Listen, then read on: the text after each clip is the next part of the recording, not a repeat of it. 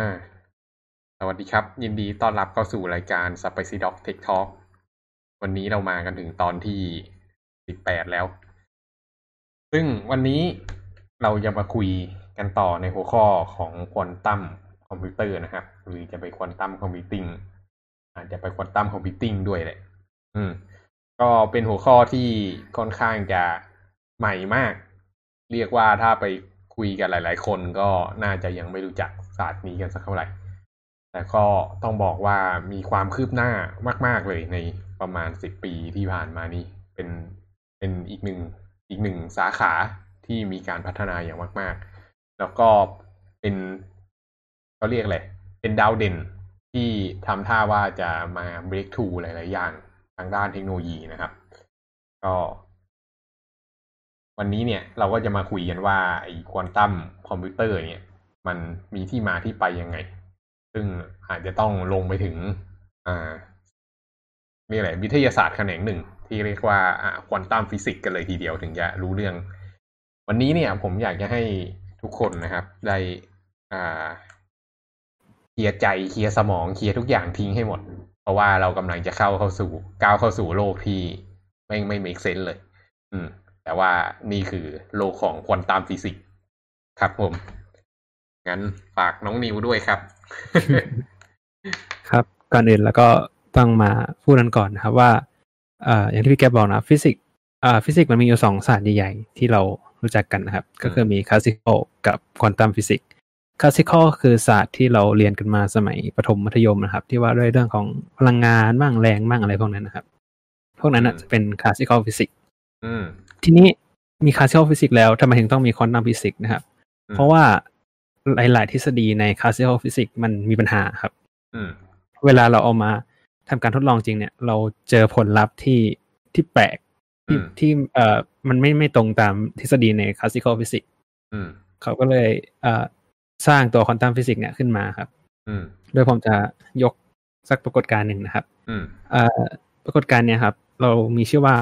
photoelectric อืมเรานึกถึงภาพว่าเราเอาเอาแสงก็ได้ครับ แสงหรือเอ่อคลื่นแม่เหล็กไฟฟ้าบางอย่างเนี่ยอืมฉายเข้าไปที่โลหะนะครับอืมตัวโลหะเนี่ยมันจะมีอิเล็กตรอนอยู่ใช่ไหมครับ ครับเอ่อคือเรารู้ว่าคลื่นหรือแสงเนี่ยมันเป็นพลังงาน เพราะฉะนั้นฉายลงไปแล้วเนี่ยเอ่อมันถ้ามันทำให้อิเล็กตรอนหลุดออกได้เนี่ยอืมอิเล็กตรอนตัวนั้นก็จะวิ่งไปใช่ไหมครับอืมเอ่อถ้าแสงมันมีพลังงานมากขึ้นตามทฤษฎีแล้วเนี่ยอิเล็กตรอนก็คงจะวิ่งเร็วขึ้นถูกไหมฮะเหมือนเราให้ให้พลังงานเข้าไปเยอะอืมๆ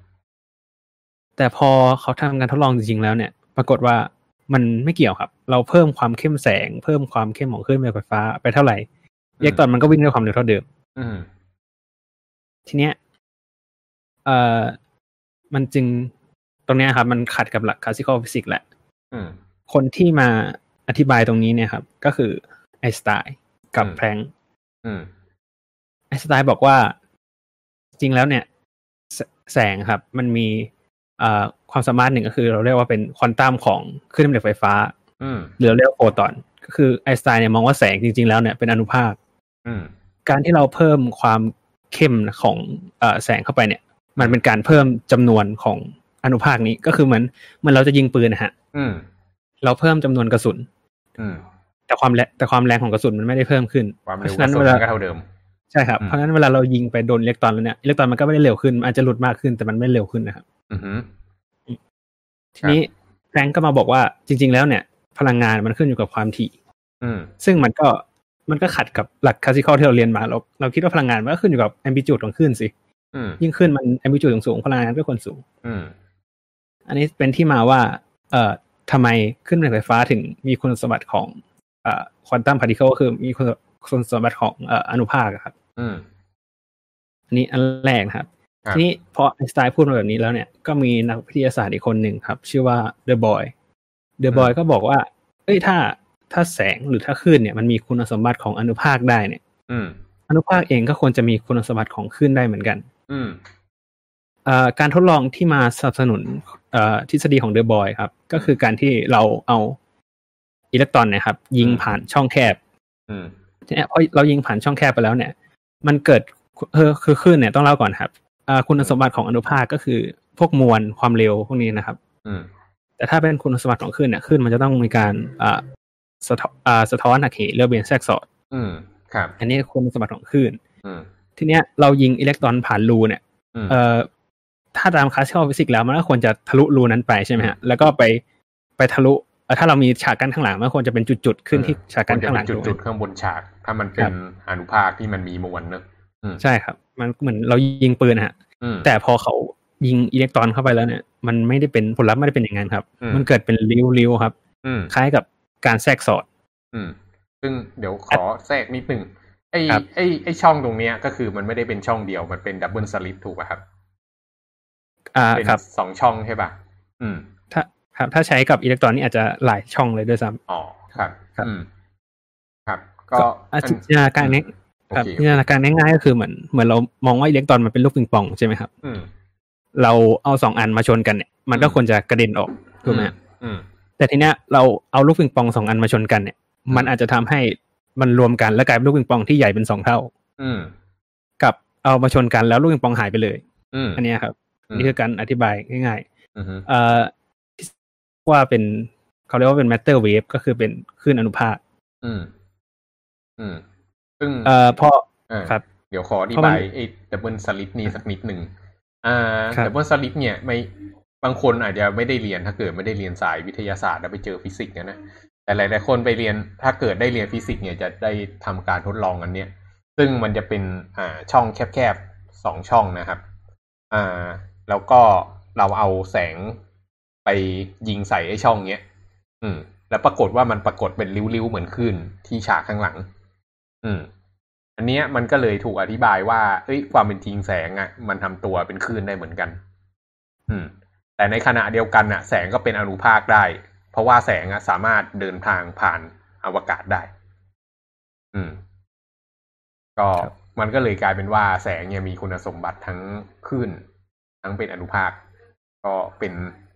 ความบ้าๆบอๆที่เขาทะเลาะกันนานมากในโลกฟิสิกส์ครับผมอะครับต่อต่อ ทีนี้ก็จะมีหลายคนมาถามอีกว่า เอาแล้วทำไมมนุษย์เรามันถึงไม่ไหลได้ อืมอันเนี้ยครับ มีคนมาอธิบายก็คือชโรดิงเอ่อไฮเซนเบิร์กครับอืมไฮเซนเบิร์กเนี่ยเสนอทฤษฎีที่เรียกว่าหลักความไม่นอนความไม่แน่นอนของไฮเซนเบิร์กอืมทฤษฎีเนี่ย ถ้าเอ่อทีนี้ถ้ากล่าวกว้างๆก็คือ ถ้าเราจะวัดสิ่งใดสิ่งหนึ่ง เนี่ยอืมมันจะอีกสิ่งหนึ่งเนี่ย มันจะแน่นอนมันจะต่ำลงอืมฮึคืออ่าไฮเซนเบิร์กบอกบอกว่าถ้าเราจะอ่า วัดตำแหน่ง เราจะไม่สามารถวัดความเร็วได้อย่างแม่นยำหรือถ้าเราต้องการวัดความเร็วที่แม่นยำของอนุภาคหนึ่งหนึ่งเนี่ยเราจะวัดตำแหน่งของมันไม่ได้อืมคอนเซปต์เนี้ยครับ ก็เลยมาเออเป็นเป็นคอนเซปต์ที่ต่อยอดมาอธิบายว่าทำไมคนเราเนี่ยถึงเอ่อไม่ไม่มีคุณสมบัติของคลื่นที่ชัดเจน เพราะว่าเรามีคุณสมบัติของเอ่ออนุภาคที่ชัดเจนกว่าอืมฮึอืมทีนี้ต่อจากไฮเซนเบิร์กก็จะมีเอ่อ ของชโรดิงเจอร์ครับอืมชโรดิงเจอร์เนี่ยจะจะอธิบายเกี่ยวกับอิเล็กตรอนแหละอืมเอ่อเราเคยเรียนแบบจำลองอิเล็กตรอนใช่ไหมครับ ของบอร์ มันยังไงนะครับ ลืมไปหมดแล้วอืมอ๋อลืมอธิบายตรงนี้ คือเอ่อแบบจำลองอิเล็กตรอนของบอคือมันจะมีตัวนิวเคลียสกับโปรตอนอยู่ตรงกลางใช่ไหมฮะเป็นเอ่อขั้วบวกครับแล้วก็จะมีอิเล็กตรอนอยู่ข้างนอก ครับ เป็นขั้วลบโอเคเคยสงสัยไหมฮะว่าทำไมมันไม่ดูดเข้าหากัน อืมครับ ก็คือ ตอนเนี้ยบออธิบายไม่ได้ครับ อืมว่าทำไมมันถึงไม่ดูดเข้าเข้าหากันอืมเอ่อบออธิบายว่ามันอยู่ในเหมือนเป็นระระดับเอ่อพลังงานพิเศษอะไรสักอย่างของบอครับ อืมแต่สิ่งที่ตอบคำถามนี้ได้ก็คือ อย่างที่ผมบอกครับว่าอิเล็กตรอนมันมีคุณสมบัติของ matter wave หรือคลื่นสสารอืมพอมันเป็นคลื่นแล้วเนี่ย มันก็เลยไม่ถูกดูดตามกฎอืมของอนุภาคครับ อืมอืมอันนี้อันนี้อธิบายไว้นะครับ อืมแล้วตัวชโรดิงเจอร์เนี่ย กลับมาที่ตัวชโรดิงเจอร์นะครับ ตัวชโรดิงเจอร์บอกว่า เอ่อ เนื่องจากอิเล็กตรอนเนี่ยมันเป็นมันเป็นคลื่นด้วยเนี่ยนะครับอืมมันไม่สามารถที่จะวัดตำแหน่งของมันได้อย่างแน่นอน มันจะวัดได้เป็นแค่ความน่าจะเป็นที่มันจะอยู่ตรงนี้ หรืออยู่ตรงนั้นอืมเอ่อแน่นอนว่าความน่าจะจะเป็นรวมอะครับ ถ้าเราเอาทั้ง sample space มาบวกกันเนี่ยมันต้องเท่ากับหนึ่งอยู่แล้วเพราะอิเล็กตรอนมันต้องอยู่อยู่แล้วอืม แต่เราไม่สามารถจะ scope ได้แน่นอนว่ามันจะอยู่ตรงไหนอืมฮึอันเนี้ยครับ ก็จะต่อยอดเป็นเอ่อเป็นต่อยอดไปเป็นเอ่อทฤษฎีเรื่อง superposition ต่อไปครับ อืมครับ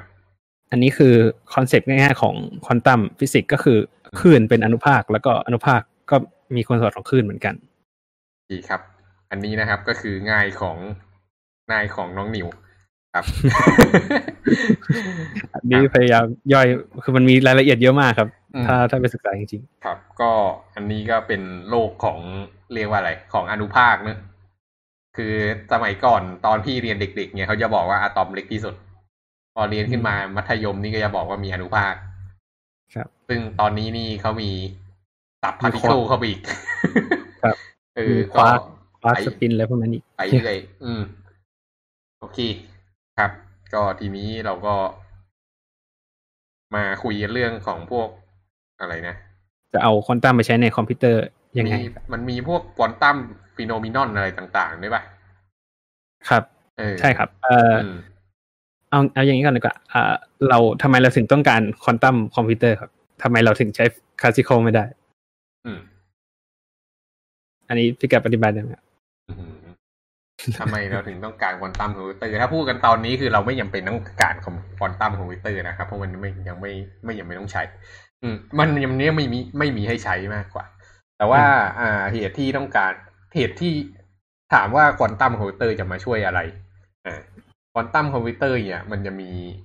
เรียกว่าอะไรมันมันจะมีสถานะอ่า superposition ที่มันเป็นได้ทั้งศูนย์และหนึ่งอะนะมันทำให้ความสามารถในการคำนวณมันอ่าประสิทธิภาพสูงกว่า แบบ exponential ซึ่งอันเนี้ยเดี๋ยวจะเล่ากันอีกทีหลังคิวบิกดีกว่ามั้ง อืมอืมครับครับ เอาเอางี้กันแล้วกันครับ ก็คือเอ่อในโลกควอนตัมอะครับ มันจะมีอืมปรากฏการณ์หนึ่งที่เกิดขึ้นก็คือ การทะลุผ่านของเอ่อกำแพงศักย์ไฟฟ้า อืม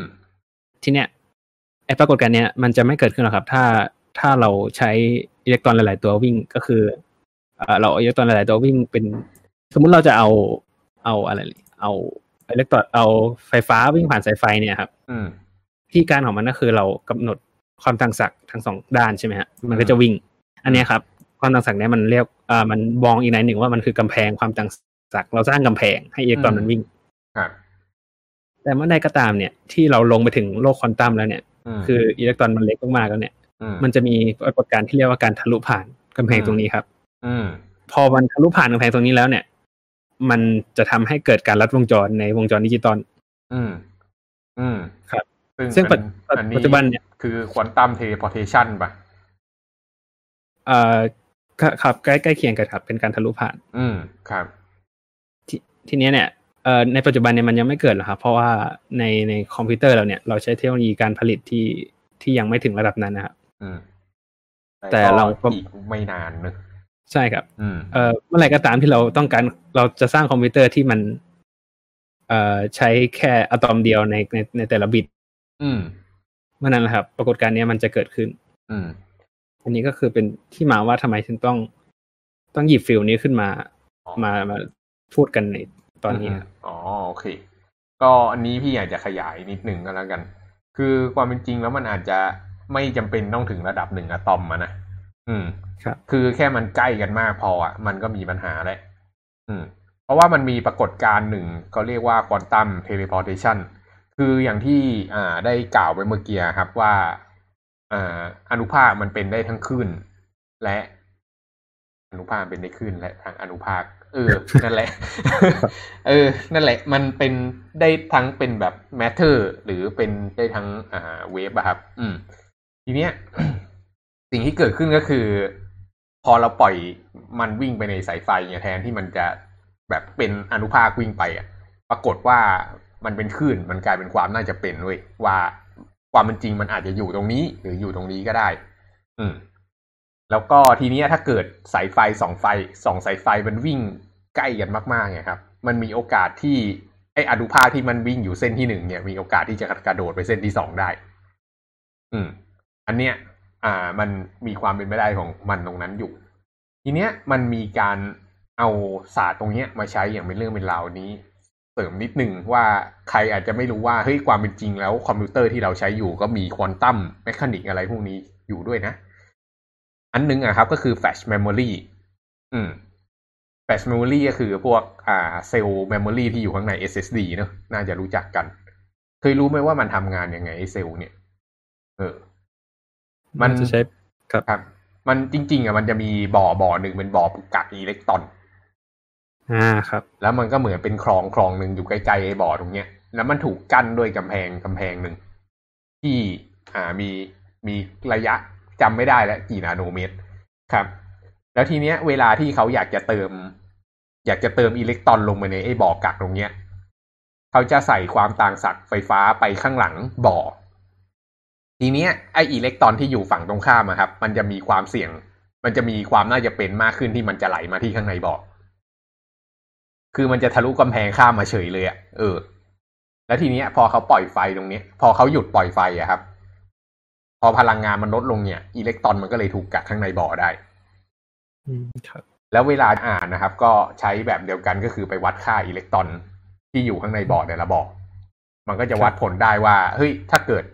ใส่ไฟเข้าไป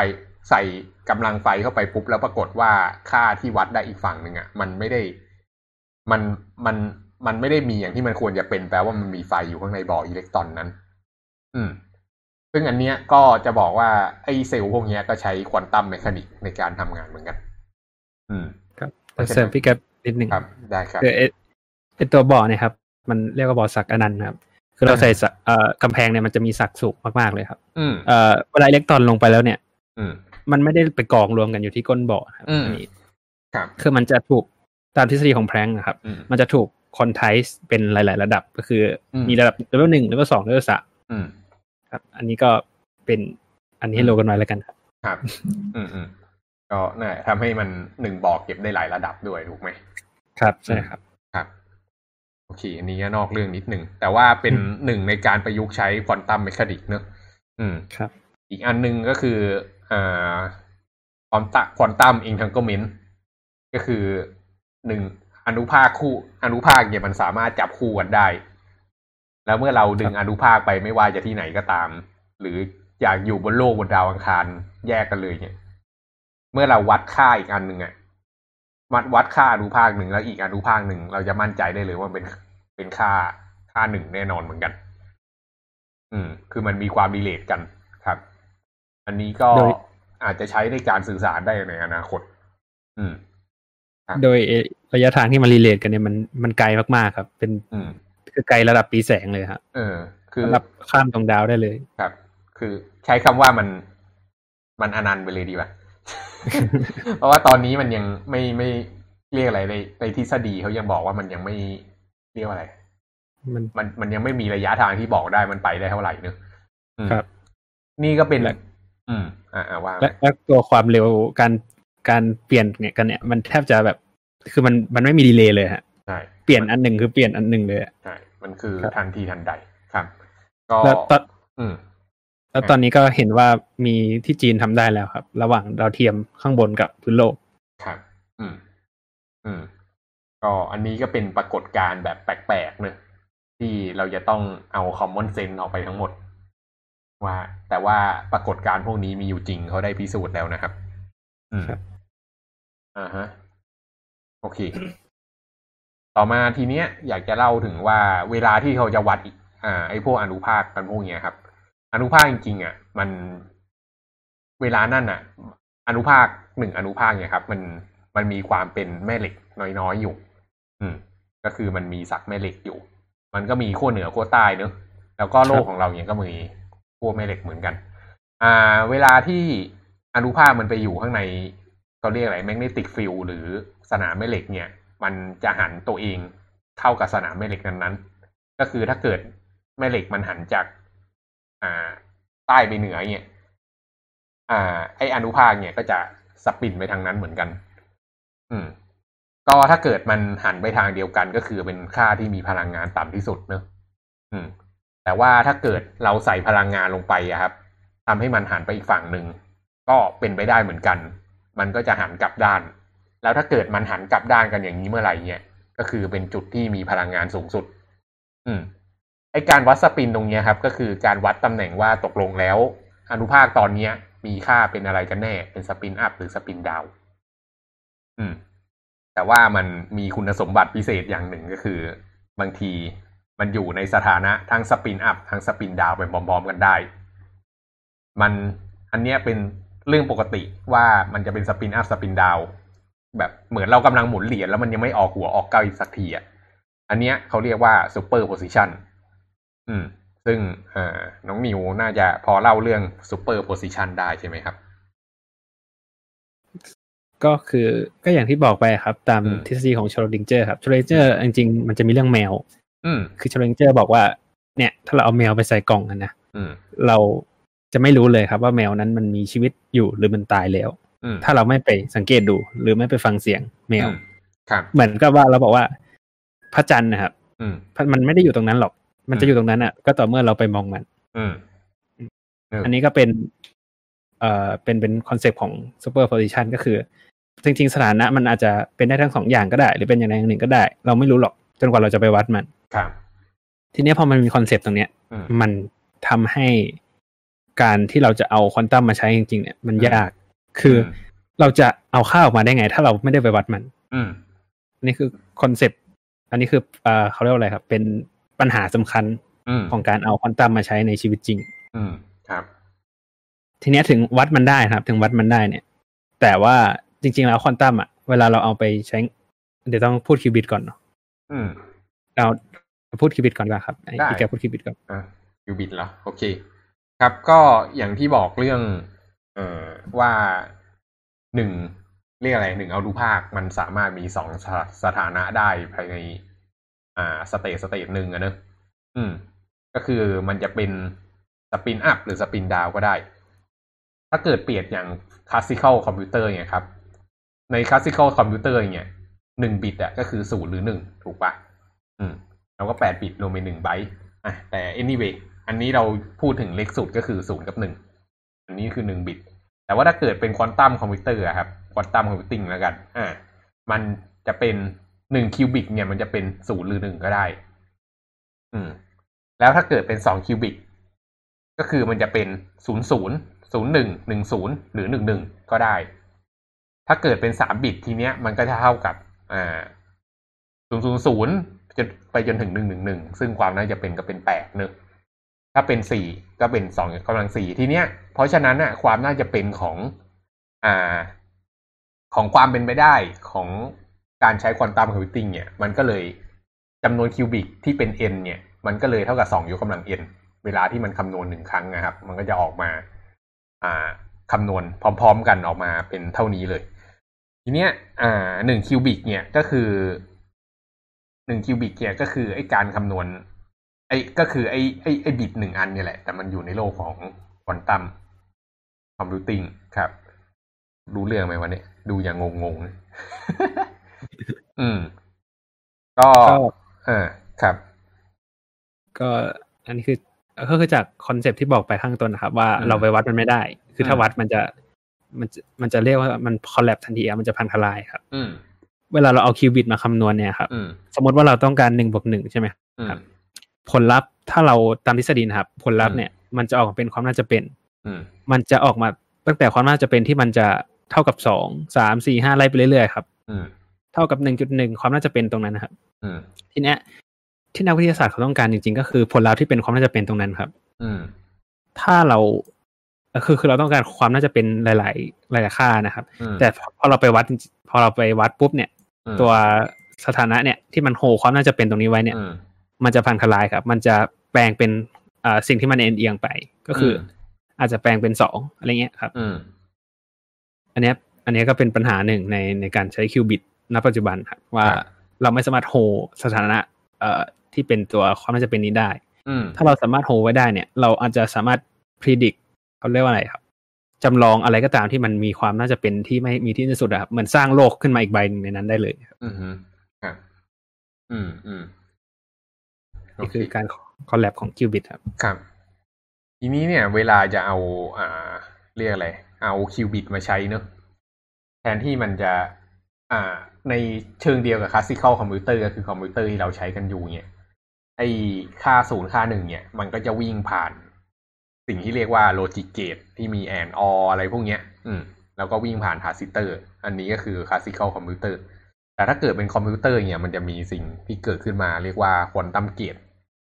อืม quantum gate เนี่ย มันก็สามารถทำ operation ต่างๆ กับ qubit ได้ อย่างเช่นเอาอ่าเอา qubit มา เรียกอะไร มา transform แบบเอามา มันมีอะไรบ้างวะ พี่ไม่แน่ใจของ gate ควอนตัมเอ่อของ quantum gate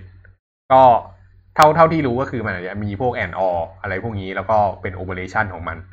แต่อันนึงที่อันนึงที่น่าสนใจที่หายไปนะครับ ก็คือ NOT อ่าปกติถ้าเกิดเป็น classical computer มันจะมี NOT เนอะที่สวิตช์จากหนึ่งเป็นศูนย์จากศูนย์เป็นหนึ่งแต่ถ้าเกิดเป็นควอนตัมเป็น qubit เนี่ย มันจะไม่มี gate นี้ เป็นเพราะว่าตัวควอนตัมเองเนี่ยมันเป็นทั้งศูนย์ทั้งหนึ่งได้พร้อมๆกัน เพราะฉะนั้นการ NOT ไปไม่มีประโยชน์ อืม แล้วก็เวลานั่นน่ะเขาก็จะตั้ง gate ต่อๆกันนะครับ แล้วก็ให้ไอ้ qubit เนี่ยมันวิ่งผ่าน gate พวกนั้น พอมันวิ่งผ่าน gate พวกนั้นปุ๊บที่ปลายทางอะครับ มันจะมีตัวมิเตอร์อยู่ ก็คือเป็นตัว measure ว่าตกลงแล้ว ไอ้ควอนตัมไอ้ qubit ตรงเนี้ย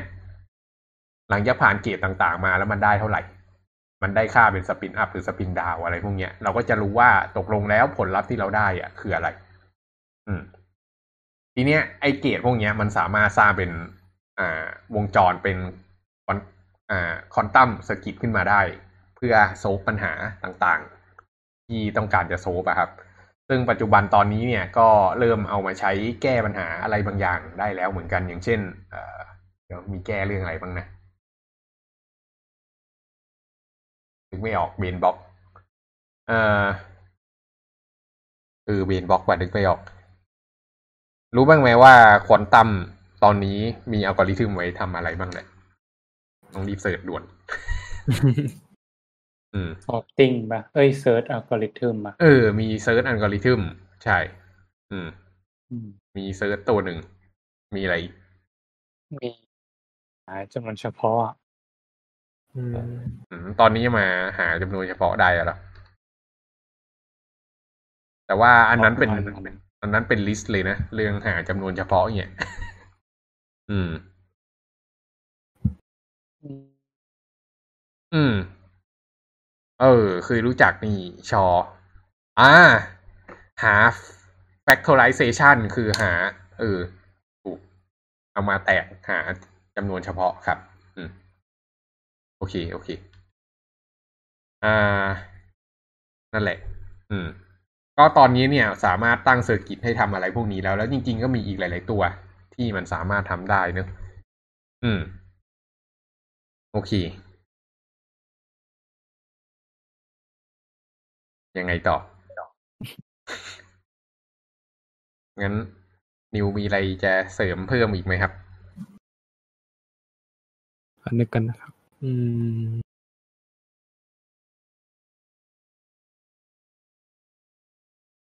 อันนี้พูดถึงไหนแล้วอะ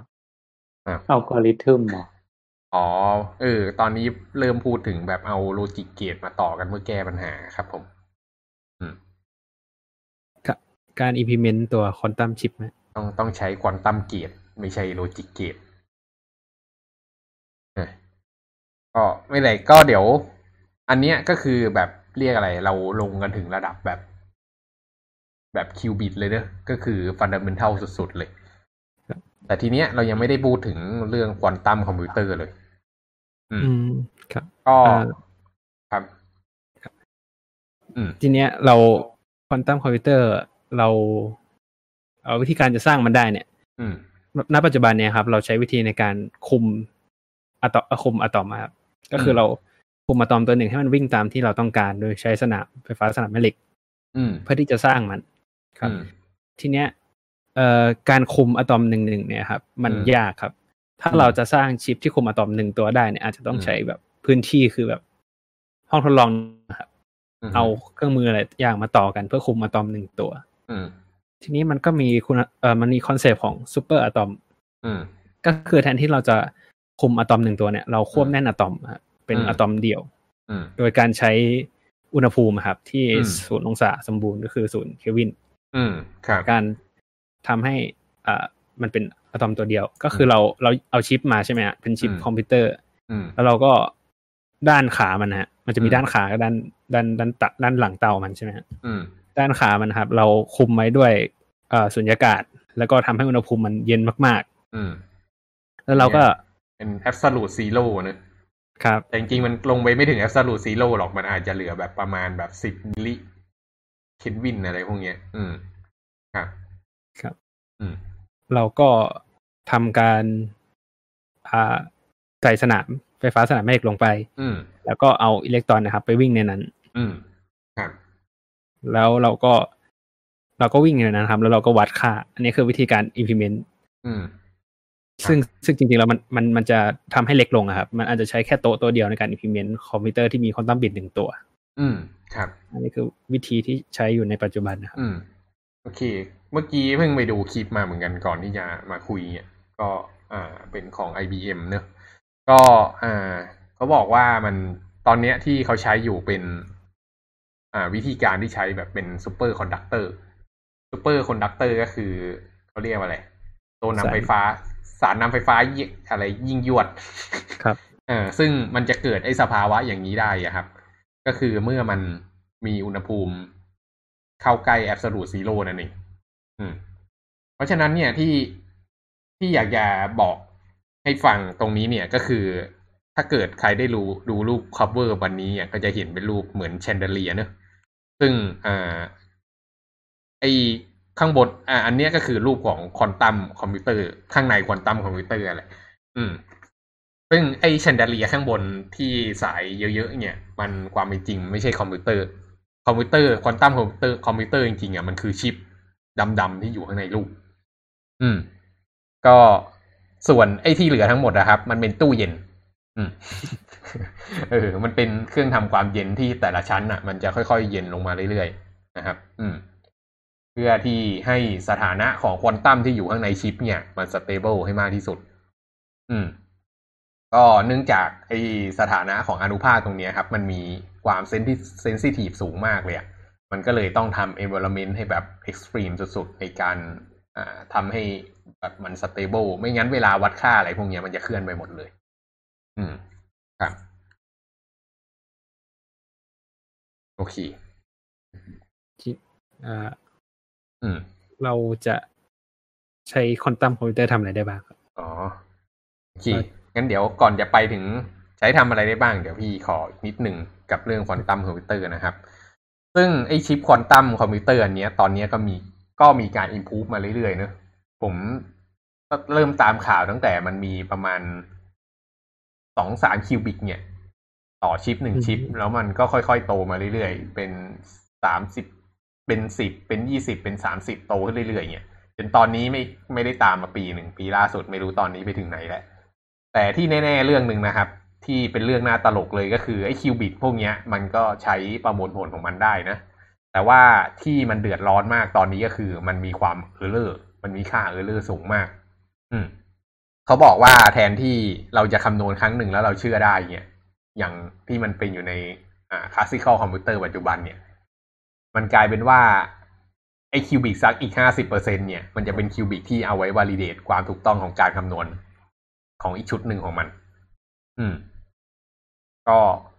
สรุปก็คือตอนนี้ quantum computing มันยังเทคโนโลยีมันยังห่างไกลจากความเป็นจริงมากอะทั้งอยู่ในตู้เย็นที่ไม่สามารถ ไม่สามารถเอามาตั้งไว้ที่ห้องวิจัยเราเองได้นะครับเพราะเพราะว่ามันคงจะเปลืองไฟมาก แล้วก็อ่าสถานะความ ความยากในการวัดค่าเอ่ยอะไรพวกนี้มันยังมีความไม่แม่นยำสูงมาก แต่ว่าอย่างไรก็ดีที่ผมอยากจะบอกก็คือ classical computer ในยุคต้นๆนะครับ ก็มีปัญหานี้เหมือนกัน มันมี field field หนึ่งเกิดขึ้นมาเลยนะ มันชื่อว่า field ของการทำ error correction เนี่ย มีมาตั้งแต่ยุคคอมพิวอ่าอย่างยุค classical computer แหละว่าเวลามันคำนวณผิดแล้วเราจะจัดการยังไง อย่างเช่น มันก็จะเกิดพวกการ check sum checksum อะไรนี้ขึ้นมา แต่นั้นมันเป็นซอฟต์แวร์ ความเป็นจริงแล้วในระดับฮาร์ดแวร์เขาก็มีของเขาอยู่ แต่ตอนนี้เรากำลัง field error correction เนี่ยกำลังเป็น field ที่กำลังได้รับความนิยมสูงมากข้างในบน quantum computer นะครับ ซึ่งมันจะเรียกว่าจะทำให้การเอา quantum computer มาประยุกต์ใช้เนี่ย เป็นจริงได้เลยทีเดียว ตอนนี้ที่เรากำลังรออีกอย่างหนึ่งก็คือการเอา quantum computer มาใช้ในสภาวะที่มันเป็นจริงมากกว่านั้นได้หน่อย เพราะว่าตอนนี้มันยังอยู่ในตู้เย็นพิเศษ เรารอจะเอามันมาใช้ได้ในอุณหภูมิห้องบ้าง หรือในห้องแอร์แบบศูนย์องศาอะไรอย่างเงี้ยก็ยังดี อืม เมื่อไหร่ที่มันมีวิธีการทำให้มันทะลุตรงนั้นมาได้เนี่ยก็น่าจะเป็น breakthrough เลยทีเดียวอะโอเค ตอนนี้ต่อมาก็เดี๋ยวจะมาคุยเรื่องควอนตัมคอมพิวเตอร์เอามาใช้อะไรกันได้บ้างเนอะอืมครับคือหลาย ๆ คนเนี่ย พอได้ยินควอนตัมคอมพิวเตอร์เนี่ย ก็มักจะแอดซูมมาเองว่า เฮ้ย มันจะเอาไป เรียกว่าอะไร มันจะมาแทนที่ไอ้ classical แล็ปท็อปคอมพิวเตอร์ที่เราใช้อยู่หรือเปล่าคำตอบก็คือไม่เลยครับ มันแก้งานกันคนละปัญหา คือหรือหรือไม่ในอนาคตอาจจะเป็นงั้นก็ได้นะ แต่ว่าณปัจจุบันที่มันเป็นอยู่เนี่ย คือไม่มีแนวโน้มว่าจะไปทางนั้นเลย คือ classical คอมพิวเตอร์นะครับ มันก็ถนัดงานในแบบที่มันทำอยู่ เช่นการคำนวณ ที่ตรงไปตรงมา ต้องการความแม่นยำสูงอะไรพวกเนี้ย อันนี้ classical คอมพิวเตอร์ทำได้ดีเนะ แต่ว่าสิ่งที่ classical คอมพิวเตอร์มันติดนะครับ ก็คือการแก้ปัญหาบางอย่างที่มันมีความน่าจะเป็นที่ต้องเทียบค่าเยอะมากอะอ่า ถ้าเกิดได้เรียน computer science หรือ computer engineer ลงไปลึกๆ เนี่ย จะได้เรียน field หนึ่งที่เขาเรียกว่า อ่า พวกการทำซิมูเลชันต่าง ๆ อืม ครับ การทำซิมูเลชันเนี่ยคือตัวอย่างเช่นสมมุติลองจินตนาอ่ารู้จักโจทย์ Traveling Salesman มาครับอ่า Traveling Salesman อ่าหาระยะทางที่สั้นที่สุดใช่ใช่ สมมุติว่าเรามีเซลแมนหนึ่งคนแล้วต้องไปวิสิตเมืองทั้งหมดยี่สิบเมือง แต่ละเมืองอยู่ห่างกัน ก็ด้วยด้วยระยะอะไรของมันก็ว่าไปอะนะ แล้วทีเนี้ย เราอยากจะเราจะให้เซลแมนเดินทางยังไงให้มันคุ้มค่าที่สุดนะครับ อืม ถ้าเกิดใช้คลาสสิคอลคอมพิวเตอร์คำนวณเนี่ยครับ มันก็ต้องสุ่มค่อยๆเดินไปทีละอันเนอะสมมุติครับมียี่สิบเมืองก็คือ เมืองแรกก็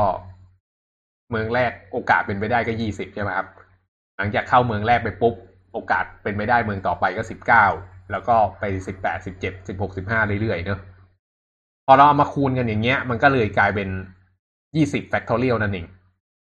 อืม ซึ่งค่าใหญ่มากครับ แต่ในโลกความเป็นจริงก็คือ มันอาจจะไม่ได้แค่ยี่สิบไง มันอาจจะเป็นเป็นร้อยเป็นพันเป็นหมื่น แล้วลองคิดดูดิหมื่น factorial มันใหญ่ขนาดไหน แล้วมันจะต้อง simulate ขนาดไหนมันถึงจะคุ้ม อะโอเค ปัจจุบันเราก็ใช้สิ่งที่เรียกว่า heuristic algorithm ในการมาพยายามเลือกค่าที่ดีที่สุดอย่างที่เราเล่าไปเรื่อง GA นิดๆหน่อยๆเมื่อวานนะครับ อืม แต่ว่าสุดท้ายมันก็ยังไม่ได้ค่า exact ที่ดีที่สุดอยู่ดีทำไงถึงจะได้ค่าการันตีใช่ทำไงถึงจะได้ค่า exact ที่ดีที่สุดครับ ก็คือเราก็ต้อง simulate ทุกสถานการณ์ที่เป็นไปได้ถูกปะครับแล้วก็หาอันที่ดีที่สุดออกมา แต่เนื่องจากความเป็นไปได้มันสูงมากเหลือเกินอะ จนกระทั่งมันเป็นไปไม่ได้ไงที่จะไปหา เพราะว่าพลังการประมวลผลไม่พอ memory ไม่พอ อืม หรือถ้าเกิดจะพอก็อาจจะต้องใช้เวลาเป็นพันเป็นหมื่นปี มันก็เลยเกิดเป็นปัญหาขึ้นมาว่ามัน solve ปัญหาตรงนี้ไม่ได้ อืม แต่ในทางตรงกันข้ามอะครับ พอมาเป็น quantum computing เนี่ย มันประมวลผลเป็นเหมือนเป็น parallel อะแต่มันมันไม่เชิง parallel อะนะ มันประมาณว่าสมมติ สมมติควอนตัมคอมพิวเตอร์เรามีแปดบิตอะสมมุติว่าเรามีสามบิตก็แล้วกัน สมมุติว่าเรามีสามบิต ความน่าจะเป็นที่เป็นไปได้ก็คือแปดถูกป่ะครับ ราะฉะนั้นทุกๆครั้งที่เรารันไปเนี่ย มันก็คือรันได้แปดแปดความน่าจะเป็นทั้งหมดในในคล็อกเดียวอะ่ะ อืม ถ้าเกิดมันเป็นสี่บิตก็สองยกกำลังสี่แล้วถ้าเกิดมันเป็นหกสิบสี่บิต เนี่ย มันก็คือสองยกกำลังหกสิบสี่นั่นเอง ซึ่งกว่าคอมพิวเตอร์ปกติอะ มันจะ run ถึงสองยกกำลังหกสิบสี่ได้อะครับ มันก็ใช้เวลาเยอะมาก แต่ในขณะที่ควอนตัมคอมพิวเตอร์มันสามารถ run ตึ๊ดเดียวอย่างเราออกได้เลย อันนี้ก็คือโจทย์หนึ่งที่อ่าควอนตัมคอมพิวเตอร์จะสามารถเอามาsolve solve ได้ตรงๆเลย อืม แต่ว่ามันมันก็ยังห่างไกลอะนะอืม แล้วก็พอมัน solve อย่างนี้ได้เนี่ย มันมีอีกเรื่องหนึ่งที่น่าน่ากลัวมากนะครับ คือเรื่องการแก้ prime number หรือค่าจำนวนเฉพาะ เราสามารถใช้ควอนตัมคอมพิวเตอร์เนี่ยในการหาจำนวนเฉพาะขนาดใหญ่มากได้ อืม ได้อย่างรวดเร็วก็แล้วกัน อืมมิวลองทายครับ ถ้าเกิดเราหาจำนวนเฉพาะขนาดใหญ่ได้อย่างรวดเร็วจะเกิดอะไรขึ้นครับมิวมันก็จะอันสีเขียว มันแบบว่า ช่องโหว่มัน เอ่อจะเรียกว่าไง ความสามารถในการ ความปลอดภัยก็จะต่ำลง ความปลอดภัยของคอมพิวเตอร์ในการแบบเข้ารหัส อืมครับ มันก็จะอ่าเดาแบบรหัสครับได้ง่ายขึ้น ใช่ คือทุกวันเนี้ย ไอ้คีย์แพรการเข้ารหัสที่เราสื่อสารกันเนี่ย มันใช้คีย์แพรอ่า Public Key Private Key เนอะในการส่งข้อมูลอย่าง HTTPS เนี่ย ก็คือมันใช้อัลกอริทึม ISA ซึ่งอาศัยความยาก ของการเข้ารหัสโดยการใช้พามนัมเบอร์ขนาดใหญ่ แต่ทีเนี้ยเกิดควอนตัมคอมพิวเตอร์มันสามารถทำ factoring หรือสามารถแตกหาได้ว่าไอ้เลขที่มันได้ตรงเนี้ย เกิดจากค่า prime number อะไรสองเลขออกมาได้เนี่ยก็คือก็คือ key ที่ใช้ตรงนั้นน่ะ มันก็หลุดออกมานั่นเอง เพราะฉะนั้นเมื่อไหร่ที่ควอนตัมคอมพิวเตอร์มันใช้งานได้จริง ๆ จังๆ แล้วสามารถทำ factoring เรื่องตรงนี้ขึ้นมาได้เนี่ย มันจะทำให้ โลกของความปลอดภัยเนี่ย ก็ก็จะมีปัญหาเลย ทีเดียว อืม ทีเนี้ยมันก็เลยกลายเป็นว่าอ่าโอเค ทุกวันนี้ classical คอมพิวเตอร์มันก็ยังสื่อสารข้ามกันได้อย่างปลอดภัยด้วย key pair Public Key Private Key แต่ว่าอนาคตไม่แน่ ไอ้สิ่งที่สื่อสารกันตรงเนี้ย อาจจะหลุดก็ได้ มันก็เลยเริ่มมีการเก็บข้อมูลทั้งๆที่มันยังเข้ารหัสอยู่เนี่ยแหละครับ แล้วก็รอวันไหนที่ควอนตัมคอมพิวเตอร์มันมาเนี่ยเขาก็จะเริ่มแกะย้อนหลังเออครับ ก็เป็นเรื่องเรียกว่าอะไร เป็นเรื่องเหมือนจะน่ากลัว จริง ๆ ก็น่ากลัวแหละ เพราะฉะนั้นน่ะ ก็อย่าได้ไว้ใจว่าเราจะส่งรูปโปรของตัวเองขึ้นไปบนอินเทอร์เน็ตแล้วจะปลอดภัย เพราะไม่แน่ อนาคตถ้ามันมีคนเก็บข้อมูลที่เข้ารหัสตรงนั้นไว้แล้วมันอาจจะถูกแกะออกมาก็ได้ เป็นไปได้เหมือนกัน ครับ อืม ก็เลย เป็นที่มาของสิ่งที่เรียกว่าควอนตัมคริปโตกราฟีในเมื่อใช่ควอนตัมมันมันถอนรหัสได้เราก็เอาควอนตัมเข้ารหัสซะเลยเออ ก็เป็นเป็นศาสตร์ขึ้นมาอีกศาสตร์หนึ่งเลยก็คือ เป็นศาสตร์ของการเข้ารหัสโดยวิชา โดยใช้ควอนตัมเนอะครับก็โดยหลักก็คือ โอเค เราก็รู้แล้วแหละว่ามันมีความเสี่ยงเขาก็เลยเริ่มคิดวิธีเพิ่มขึ้นว่า เออ จะทำยังไงให้ความเสี่ยงตรงเนี้ยมันการเข้ารหัสตรงเนี้ย มันมันทนทานต่อ ต่อควอนตัมคอมพิวติ้งอืม ก็เป็นเป็นศาสตร์ที่เกิดขึ้นมาอีกอันหนึ่งอืม ครับ อีกอีกเอ่อเขาเรียกว่าหลักการสำคัญของควอนตัมก็คือ เอ่อมันเขาเรียกว่าเป็นการ polarization ครับคือมันไม่สามารถที่จะทำการ cloning bit ได้ คืออมเรียกง่ายว่าเราไม่สามารถ copy ข้อมูลได้ครับ ครับ อืม อันนี้เป็นคุณสมบัติพื้นฐานของควอนตัมแล้ว ทีนี้อืมทีนี้แอปปัจจุบันเนี่ยที่มันใช้กันอยู่เนี่ย มันก็ใช้การ copy ข้อมูลทั้งนั้นนะครับอือฮึมันก็เลยครับจะต้องแบบเขียนแอปใหม่ขึ้นมาเลย ครับ อืม นี่ก็เป็นสิ่งที่สิ่งที่อ่า developer ต้องศึกษา ถ้าจะอืมทำใน field นี้ อืมซึ่งจอย่างริปังจจุๆเนี่ยเป็นเป็นเรื่องที่ยิ่งใหญ่มากเลยนะไอ้เรื่องที่มันไม่สามารถ copy ข้อมูลได้เนี่ย คือไอ้โลก classical computing เนื่องจากมันใช้การ copy ข้อมูลกับเป็นหลัก เราก็เลยมีปัญหา double spending ที่เราคุยกันในบิตไอ้ในบล็อกเชนใช่ปะครับอืมแต่ว่าถ้าเกิดมันมันไม่สามารถโค้ดได้อะก็คือมันส่งไปแล้วจบเนี่ย อ่า มันก็จะไม่มีไอ้จริงๆจะบอกมันก็ไม่ถูก เออ จะบอกมันไม่มี asset ก็มันถูกโอนไปแล้ว มันก็ประมาณนั้นเหมือนกัน แต่แต่จริง ๆ สิ่งที่อยากจะสื่อมากกว่าก็คือเวลาที่เราสื่อสารไปอะครับ สมมติเราสื่อสารจากใน A ไปใน B เนี่ยแล้วถ้าเกิดข้อมูลที่เราส่งมันส่ง มันเปิดอ่านได้ครั้งเดียวครับ ถ้าเกิดข้อมูลตรงนี้มันถูกเปิดอ่านขึ้นมาปลายทางมันจะไม่สามารถรับข้อมูลนี้ได้แล้ว อืม เพราะฉะนั้นอะ มันเลย ไอ้การสื่อสารด้วยควอนตัมเนี่ย มันเลยกลายเป็นสิ่งที่ปลอดภัยไปซะงั้นน่ะ หรือต่อให้ข้อความมันถูกเปิดขึ้นมาเราก็รู้ว่า เราก็ดีเทคได้ว่าข้อความเราถูก ถูกแอบอ่านแล้ว ไม่เหมือนคอมพิวเตอร์ยุคปัจจุบันที่เราไม่สามารถรู้ได้เลยเวลาถูกแอบอ่านครับ อืม นี่มาพูดเรื่องเกี่ยวกับภาษาที่ใช้พัฒนาเนี่ยปัจจุบันอ่ามีมีอ่ามีเครื่องมือหลายๆเจ้าออกมาครับให้ให้ มันก็ไม่เชิงเป็นควอนตัมขนาดนั้นครับมันเหมือนจำลองอืมมากกว่า เดี๋ยวขอเล่าอย่างนี้ดีกว่าอ่า ตอนนี้นะครับ มีสิ่งที่เรียกว่าควอนตัมขาว อ่า หรือบริการ QaaS ครับ Quantum as a Service ก็ตอนนี้ก็ต้องบอกว่ามีผู้เล่นทางด้านควอนตัมคอมพิวเตอร์หลายเจ้ามากเลยนะ ที่ที่ที่อยู่ในโลกใบนี้แล้วก็พยายามสร้างควอนตัมคอมพิวเตอร์ขึ้นมา แล้วก็พยายามเอาออกมาใช้งาน ในโหมดของควอนตัมคอมพิวเตอร์เนี่ยในในโหมดของตามคำการทำ quantum computing ตอนนี้จะมีอยู่สองโหมด โหมดที่หนึ่งก็เป็นโหมดของการทำ simulation กับอีกโหมดหนึ่งอะก็คือเขาเอาควอนตัมคอมพิวเตอร์เนี่ยไปต่อเข้ากับบริการคลาวด์จริง ๆ เพราะฉะนั้นอะเราสามารถ access เข้าไปที่ควอนตัมคอมพิวเตอร์ให้มันใช้งานได้ จริง ๆ ผ่านทางคลาวด์ของ IBM มีของ AWS ดีมีของ Alibaba ก็มี ครับ อืม ไม่แน่ใจมีอะไรอีกกี่เจ้าบางทีมี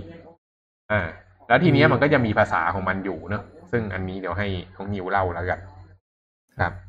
ก็อย่างของ IBM ก็จะชื่อว่า IBM Q Experience อือฮึอันเนี้ยจะเป็นเบสมาจาก Python ฮะอือฮึโอ้เขาใช้ Python เขียนอ่าครับล้ำมากครับ อืม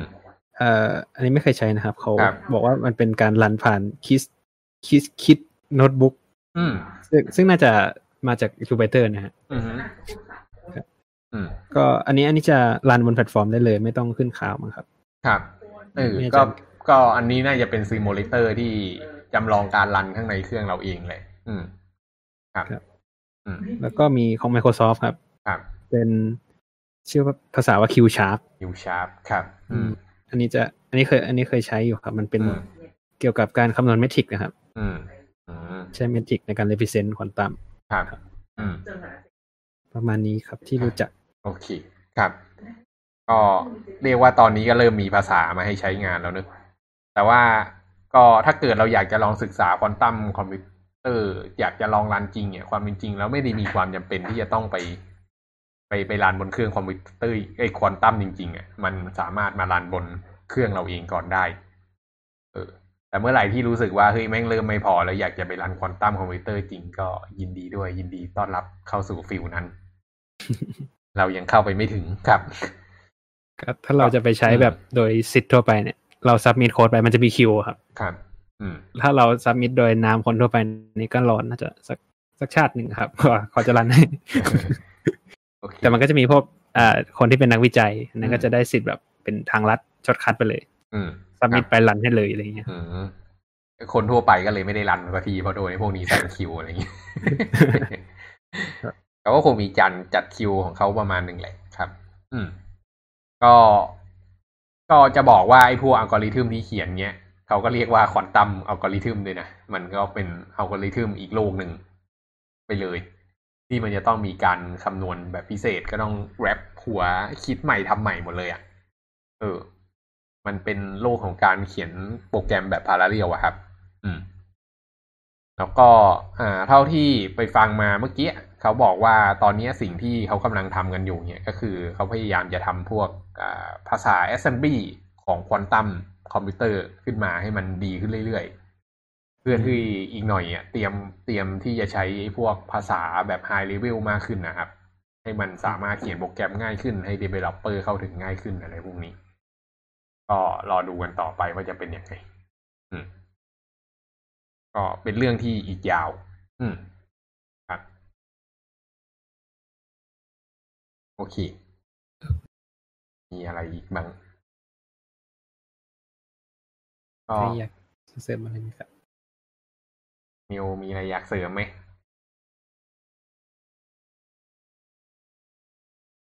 ดูหลับไปแล้ว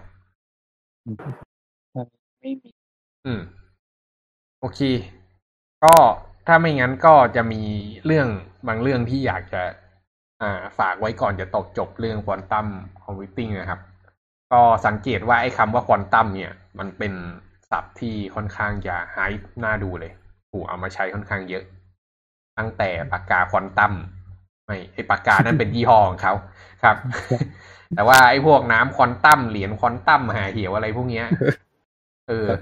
ให้ระวังให้ดีว่ามันไม่ได้เกี่ยวอะไรกับควอนตัมทางนั้นนะอืม มัน ควอนตัมจริง ๆ มันเป็นศาสตร์ของฟิสิกส์มันเป็นฟิสิกส์สายหนึ่ง ที่ศึกษาเกี่ยวกับ sub subatomic เนอะอืม แต่ว่าเอ่อคนก็เอามาใช้กันเพราะชื่อแม่งดูเท่อืม แต่โอเคไอ้เรื่องไอ้เรื่องไร้สาระพวกนั้นมันก็เรื่องหนึ่งผมว่าคนส่วนใหญ่คงจะแยกได้แหละ อืม แต่ว่าที่แม้ที่มันน่ากลัวเนี่ย แม้กระทั่งในวงการเองเนี่ย ก็ยังมีการสร้างกระแส แม้กระทั่งในวงการวิชาการนะครับ ว่าเออที่นู่นที่นี่สามารถเคลมได้ถึงเท่านู้นเท่านี้บิตแล้ว มันก็จะมีเปเปอร์เขียนออกมาเรื่อยๆมาเคลมตัวเองอะ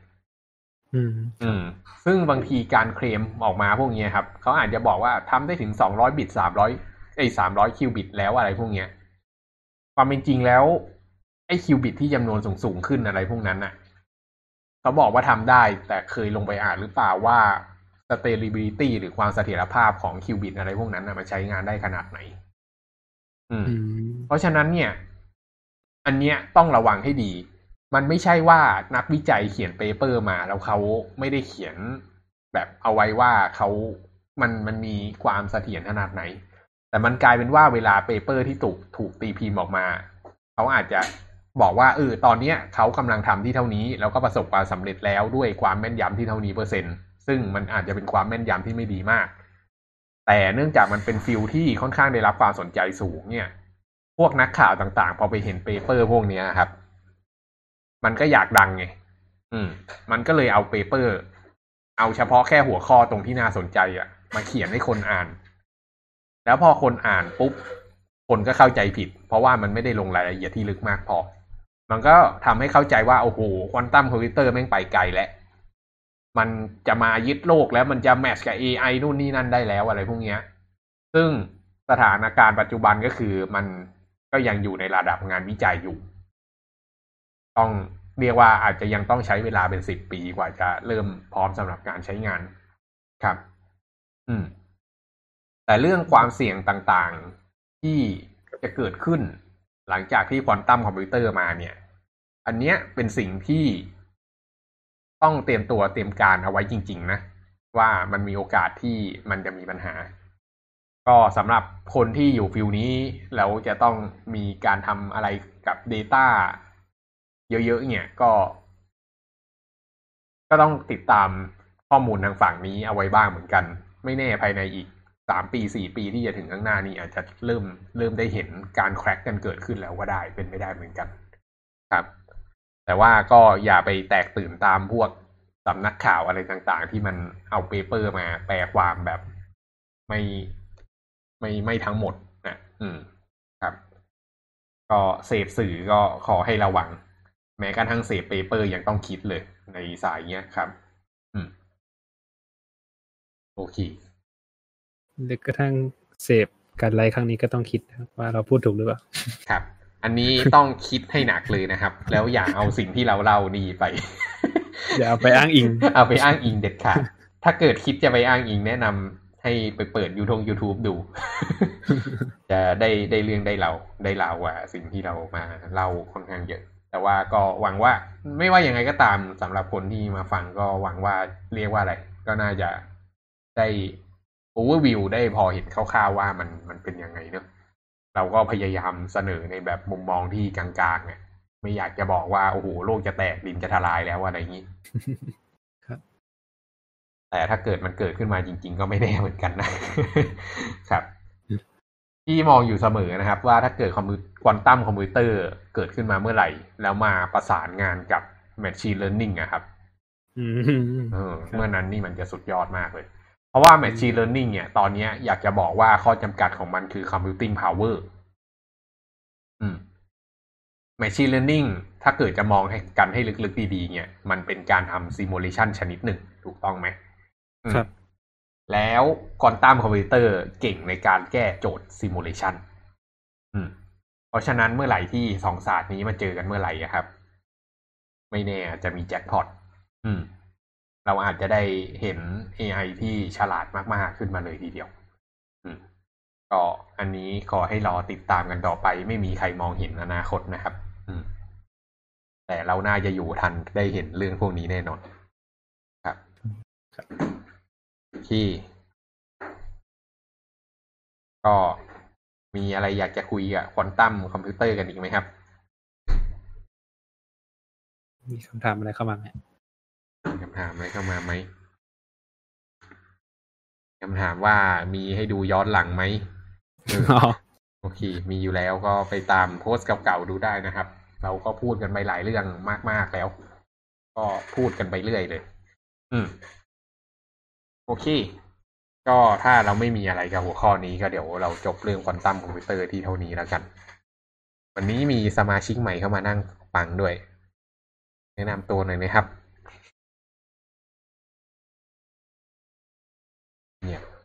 งสัยไม่มีไมค์โอเคเอาพิมพ์อยู่กำลังพิมพ์อยู่โอเค ไม่เป็นไรครับ อืม ก็อ๋อโอเค น้องพบนะครับ ก็เข้ามาฟังได้ทุกวันนะครับ ถ้าสนใจ เออ ก็วันไหนมีไมค์ก็เสียบเสียบเสียบมือถือต่อไมค์ก็ได้ครับอืมโอเค ก็ anyway ครับ ก็วันนี้เดี๋ยวเราจบเรื่องควอนตัมคอมพิวเตอร์กันที่เท่านี้แล้วกัน แล้วก็พรุ่งนี้เราจะมาคุยกันในหัวข้อที่เมลสนใจใช่ไหม ในเรื่องของอะไรนะครับ เมล subnet ครับ subnet mask ครับ subnet mask น้องนิวรู้จัก subnet mask ไหมครับ เพิ่งเคยได้ยินเลยฮะครับเดี๋ยวต้องจะทำการบ้านนิดหน่อยได้ งั้นพรุ่งนี้เรามาแลกเปลี่ยนกันเรื่อง subnet mask ก็เราก็เรียกว่าเหวี่ยงกันพอสมควรนะครับ วันนี้คุยเรื่องควอนตัมคอมพิวเตอร์วันรุ่งขึ้นคุยเรื่อง network คอมพิวเตอร์ปกติก็เรียกว่าแหกกันพอสมควรแต่ปรากฏว่ามันเป็นหัวข้อที่เรากำลังจะต้องใช้ทำความเข้าใจกันเราก็เลยดึงมาคุย